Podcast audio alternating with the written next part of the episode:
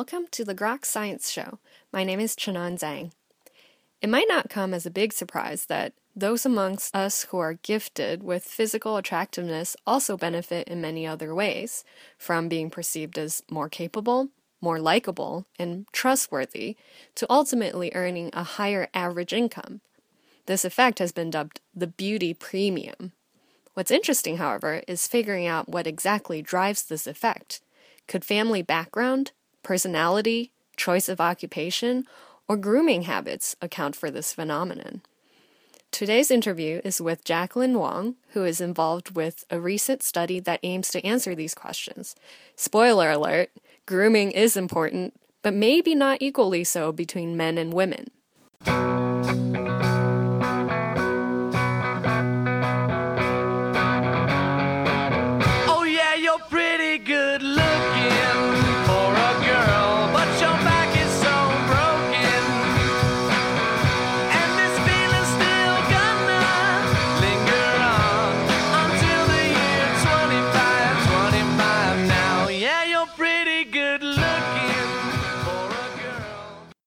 Is Jacqueline Wong, and I'm a sociology PhD student at the University of Chicago. And the research that I'll be talking about today is called Gender and the Returns to Attractiveness. This was actually a project I started even before I started my graduate program here, so I've been thinking about this topic for quite some time. Okay, so we all know what gender means. That's just, you know, male or female. So what is returns to attractiveness? Sure. So, social psychological research suggests that people reward physical attractiveness. So, that's what I mean when I'm talking about returns to physical attractiveness. Um, a lot of research has shown that. Um, physical physically attractive people are um, quote unquote easier to trust. People like attractive people better. People rate physically attractive people as smarter um, as more capable and just good in general How nice it must be. no, so so when you talk about returns, it could it's not just monetary value. Then it's it's just how other people treat you or perceive you in general. Yeah, absolutely. So in this paper, I am looking at um, the economic returns to attractiveness, but yes, the research shows that that beautiful people get treated different and they are thought about differently in ways that turn into real material consequences that matter in everyday life.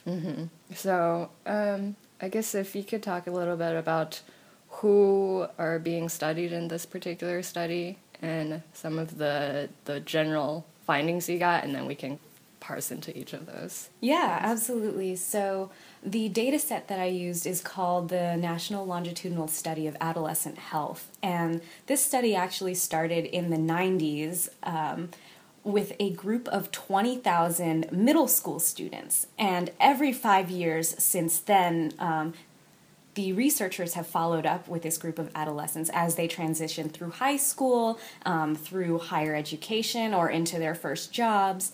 And I'm actually using the most recent wave of data for my project here as people are settling into their their first jobs or the initial stages of their career. And a lot of research shows that the amount of money that you make during the first stages of your career are very predictive of the trajectory of income that you will make over the course of your working life. So, this I thought was an appropriate sample for studying how physical attractiveness could impact um, early earnings in ways that could compound over the life course. So when you say how much you start with affects your trajectory, do you mean that the higher you start off on, the greater increase you're going to experience later on, or does So- it depend? So it, it, it depends, but in general, the relationship is the higher your starting wages when you're young, mm-hmm. the higher the, the wages will be when you are older and at retirement age. Okay. So there's a pretty linear relationship between where you start and where you end Right. up. So it would be good to start off Higher. higher, as always. yeah.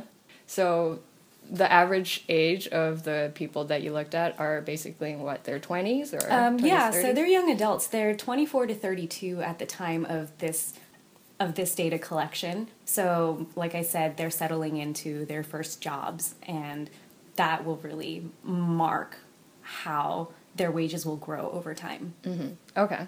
So what is the the the returns in this case that you're looking at specifically? Well, so first we wanted to establish that there was any relationship at all between physical attractiveness and income, controlling for a bunch of important variables. That's one of the beauties of this huge data set is the availability of all these other measures that we can account for in order to really identify the relationship between attractiveness and income. So we were able to control for the highest level of education you completed, the type of occupation in which you work. Um, we controlled for personality attractiveness because we know that people's um, evaluation of you is really influenced by you know how well you speak and um, how personable and friendly that uh, you may be. Uh, we were able to control for the respondents' background characteristics, so we were able to we were able to control for their parents' education and their parents' status because we know that parents will invest a lot in kids. So your physical attractiveness could really be impacted by whether or not your parents could afford Mm-hmm. an orthodontist when you were growing up. braces. Um, so okay, just to clarify, when you say controlling for that, you mean if parents tend to be more well off, then they can afford braces, for example, for their kids. Right, and And, so the kids might get rated as more attractive. And we wanted to take that effect away. We want to know, all else equal, is there any relationship between physical attractiveness and income?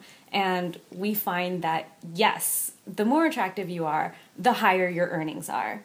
Um, and so after we found that, we thought, well, this probably differs by gender because there is just um, a social expectation that physical attractiveness or um, just physical appearance in general might matter more for women than for men right.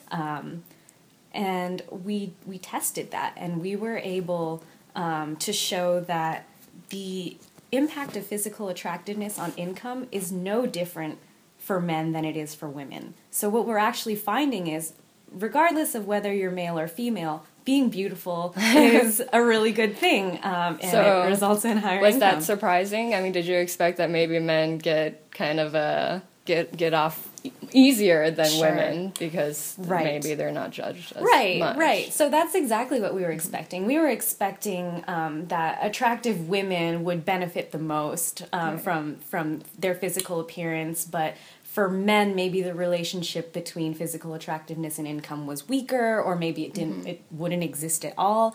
Um, but there is.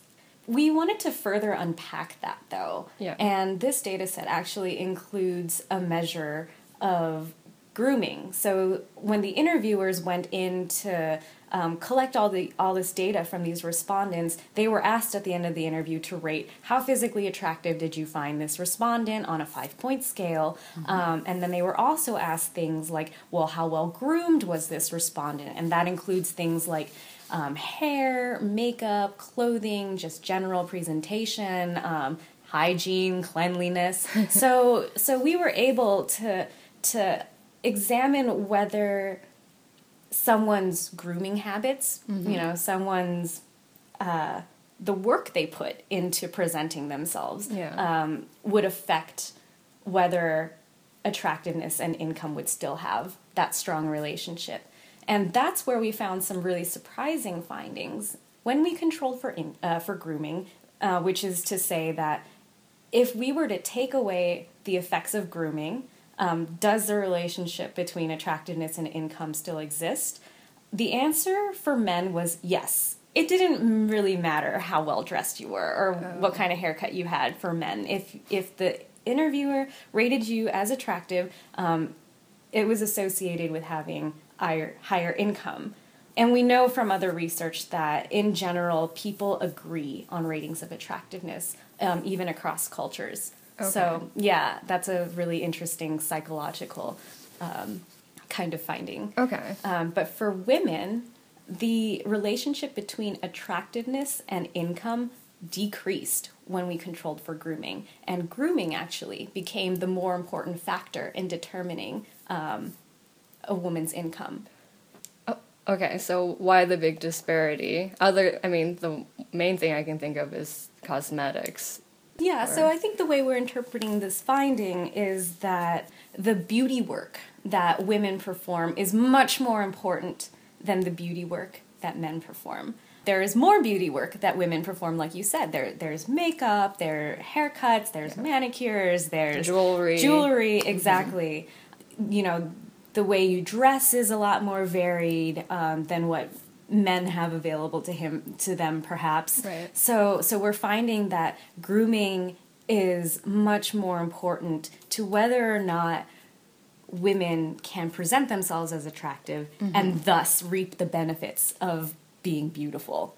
It's very interesting. So you said that this is something that you expect, or previous research has observed across cultures. But I was wondering. I mean, I read maybe in the last year or so about how the cosmetics business is booming for men in Korea, and that the reason is because of the perception that this would actually help them in the workplace present themselves as better groomed with putting their best face forward that they're more likely to get raises and stuff. So do you think that this could be something that's different between an american um, study population compared to Yeah, so what I said earlier um, when I said that um, ratings of attractiveness are pretty consistent across cultures, I what I meant was within a culture, different people will generally rate other people the same level of attractiveness. okay. Um, so what we perceive as being attractive is consistent across right is uh, consistent within your within your cultural context. So um,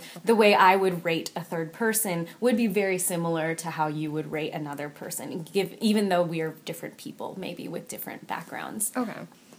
But yes i mean i do know about things like the growing importance of grooming for men. We had the concept of the metrosexual and um, you know a, a, a growth in male salons that do more than than just haircuts with beard trimming and um, actually the newest thing now is lumber sexual if you've heard of that? I, I have yes. so the beard trimming would be The- right important. so the beard trimming would be important. So so i mean given given that that's what i'm seeing kind of in popular culture i expected maybe that the effect of grooming for men would be equal or maybe just a little bit smaller for men than for mm-hmm. women but in this in this data set i found that the effect of grooming on income was much larger for women. Mm-hmm. And what what we think about theoretically when we when we go back into academic thought on this is the propensity for us as a culture to control women's behavior more than we want to control men's. Mm-hmm. Hold Um, on, let's let's unpack that some more. so now we're talking about why we observe this or Yes. what's going on under the Right. the hood kind of. Right. So this this we think is um, going deeper into some of our cultural assumptions of what it means to be a man versus what it means to be a woman. And in our culture, uh, men are given a lot more freedom over their own agency, and feminists would argue that uh, women don't have as much freedom as men do in many arenas, including even our own bodies. And so, this difference in the effect of grooming is one of the manifestations of women's lesser control over their own appearance. Right. So, what how we're interpreting this finding is that women can only reap the benefits of being attractive if they behave in the socially acceptable or the socially prescribed ways that we want them to act. So we want women to be beautiful. We want to see that you do your hair. We want to see that you wear makeup. We want to see that you wear heels and flashy jewelry or whatever um, it may be. But we don't have those same expectations for men. So men, so the it's kind of like men can do whatever they want, but still have the same levels of respect or expectations of competency, Right. Um, regardless of their appearance. Whereas, Right. for Whereas women have to work for it. They have to prove that they're playing by the rules and therefore they will get rewarded Right. for playing by the rules. ah, so sad. or I mean, yeah, when I saw that, I couldn't tell if it was something good because, in a sense, I felt like okay, that gives me more control over how successful I could be in the workplace. But on the other hand, it's not good because it should not go. You know, it should not depend on that. So. Right. So I mean, I think I think that it goes both ways, and I think both are absolutely correct. I mean, I think these findings might say that. Well, if you want to make a good impression, like on your boss in your workplace, um, as a woman, putting a little bit of effort into looking put together might pay off. Right. Um, at the same time, though, you're right. It's not fair that you have to put in this extra work that may or may not be related to your job Right. in order to achieve the same outcomes as a man would who, who doesn't have to put in this kind of work. Um, and and so I think the recommendations there for maybe workplace environments is having really a concrete set of criteria on which you rate your employees. Um, rather than rather than being very influenced by their physical appearance, um, have really concrete measures of work performance. Right. Um, and if physical appearance is is part of that, then make sure that men and women are are getting rated the same on that front, rather than letting a sloppy man slide um, Yeah. or or or penalizing a woman who um, perhaps doesn't want to dress the way that that you expect her to Mm-hmm. Right. um, if it's not necessary for the job But it could still be in a in a professional manner. So I want to go back to the idea of women who groom being able to get more out of it in terms of returns. Right. Um, so what about the idea of who, in terms of a hiring situation, Mm-hmm. who the hiring manager is, whether they're male or female, and what are some of the thought that goes into the differences between gender attractiveness and how that will help you or maybe hinder you. Other research has shown that men are a little bit more uh, susceptible to being influenced by physical appearance than women are. So um, they they have done some interesting experiments. Um, other researchers, not not me, not in this particular study, um, but other researchers have done experiments where they present resumes to um, men and women who are told, pretend you are a hiring manager, look over these CVs, here's a picture that's attached to these resumes, and let me know who you would hire. And they would vary the the resumes and some were good resumes and some were bad resumes. Um, and then they would vary the attractiveness of the person in the picture as well as vary the gender of the person in the picture. Okay. so um, women hiring managers in general weren't too affected by uh, by whether or not the applicant was physically attractive. But men who were in the position of hiring manager when hiring women tended to favor the physically attractive women. So this is something um, I think would be good to know um, in a in a company or or in a business is to help your hiring managers step away from those biases um, Yeah. that are so pervasive, especially for men who who might be more influenced by physical appearance than they should be. And I, I mean that's that's why this study that you've done and, and those types of studies are so important to just make us more aware of our our hidden biases that we're not even Absolutely. um, well that we're not aware of. oh, okay. So the in this particular study, um, you mentioned that the interviewers are asked to rate the the respondents, but that they did the rating at the end of the interview. So how does that affect one's perception of someone's attractiveness? Because I, I imagine if someone had like a super sparkling personality, I would definitely find them more attractive. So Yeah, What- definitely. So that? we we were able to control for the interviewer rated personality attractiveness of the respondent. So taking away the effects of how attractive the personality of the respondent was to the interviewer, is there still an effect of physical attractiveness on income? Um, again, that's one of the wonderful things about this data set. It is so rich that we are able to really um, account for many factors that we think could be impacting this relationship. And yes, I, I believe that this data set has been criticized in the past for having their interviewer ratings after the interview because it is really influenced by the interaction that you've had with this respondent Yeah. for the last two hours. But um, given so many different respondents, 20,000 of them, and given almost 500 different interviewers, we think that if we average it all out, mm-hmm.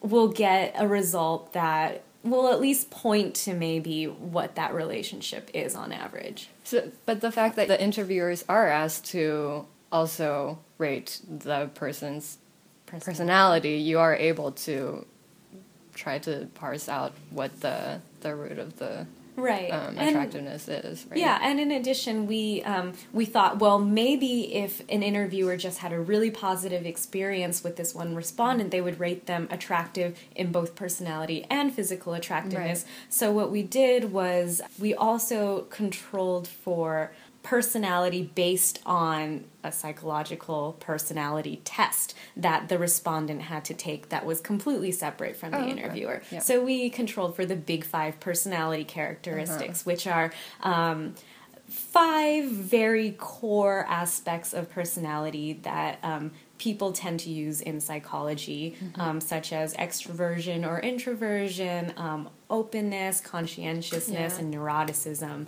So we were able to take, I guess, a more objective measure of personality Okay. and try to m- make that even across all of the respondents and see if there still is some sort of relationship between attractiveness and income. And how much of it did you find was attributed to personality? I mean, I guess one of the interesting things that I did notice was in looking at the relationship between personality attractiveness rated by the interviewer and physical attractiveness rated by the interviewer, there wasn't a perfect correlation. Okay. There was not a perfect one to one of if one if the interviewer thought the personality was attractive, they would also find the person physically attractive.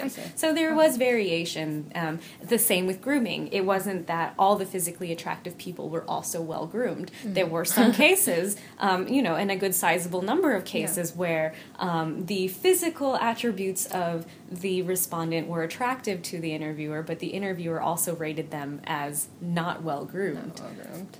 Maybe those are the ones that are so attractive that they can they know they can afford not to handle their grooming as stringently. So how how does age play into this? I guess this group is Sure. not too uh They're not too They're- varied in age. Yeah. Um, the age range of 24 to 32 is both socially and developmentally pretty similar for, Yeah. for even those at, at the endpoints. Um, and I will say that the the respondents on the older end of the distribution, the ones who were in their early 30s, there were much fewer of those respondents. So these were generally respondents in their mid to late 20s. right. Well, and I I guess that's more relevant to your original question, which is about how much what you earn earlier in your career affects um, Right. eventual wait, Right. Your eventual earnings later earnings. on. Yeah. Um, you said that your findings suggest that in the same ways individuals do gender or do race, individuals also do attractiveness. What does that mean? Yeah, this um, this idea uh, goes back to um, some of the fundamental sociological theories of symbolic interactionism, which comes from Erving Goffman, where social interactions are performances um, that we do with each other in order to maintain some sort of uh, coherent social um, process. So, this idea is that gender and race are not biological, genetic, or predisposed things that we're mm-hmm. born with. They're rather things that we enact and perform and recreate on a daily basis through our interactions with people. Mm-hmm. So the idea of doing gender comes from the researchers West and Zimmerman who who describe the ways that men and women interact with each other in ways such that women are subordinate in interactions where men tend to be dominant. Women will um, step back and be quote unquote better listeners, uh, while men tend to dominate conversations. And they're arguing that this isn't because we're born this way Yeah. or biologically predisposed to be this way. It's because we are creating this type of hierarchy or this type of status difference in the way we interact.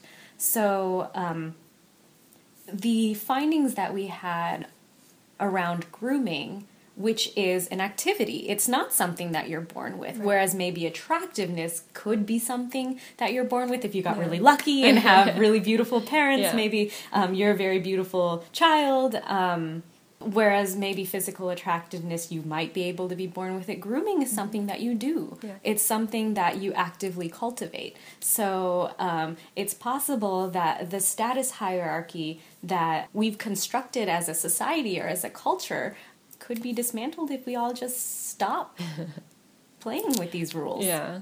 Yeah. I like that. That was an interview with Jacqueline Wong on her recent study on gender and the role of grooming on the beauty premium phenomenon. We hope you enjoyed the show. For more episodes or information, go to groks.net and follow us on Facebook or Twitter. See you next week on the Groks Science Show.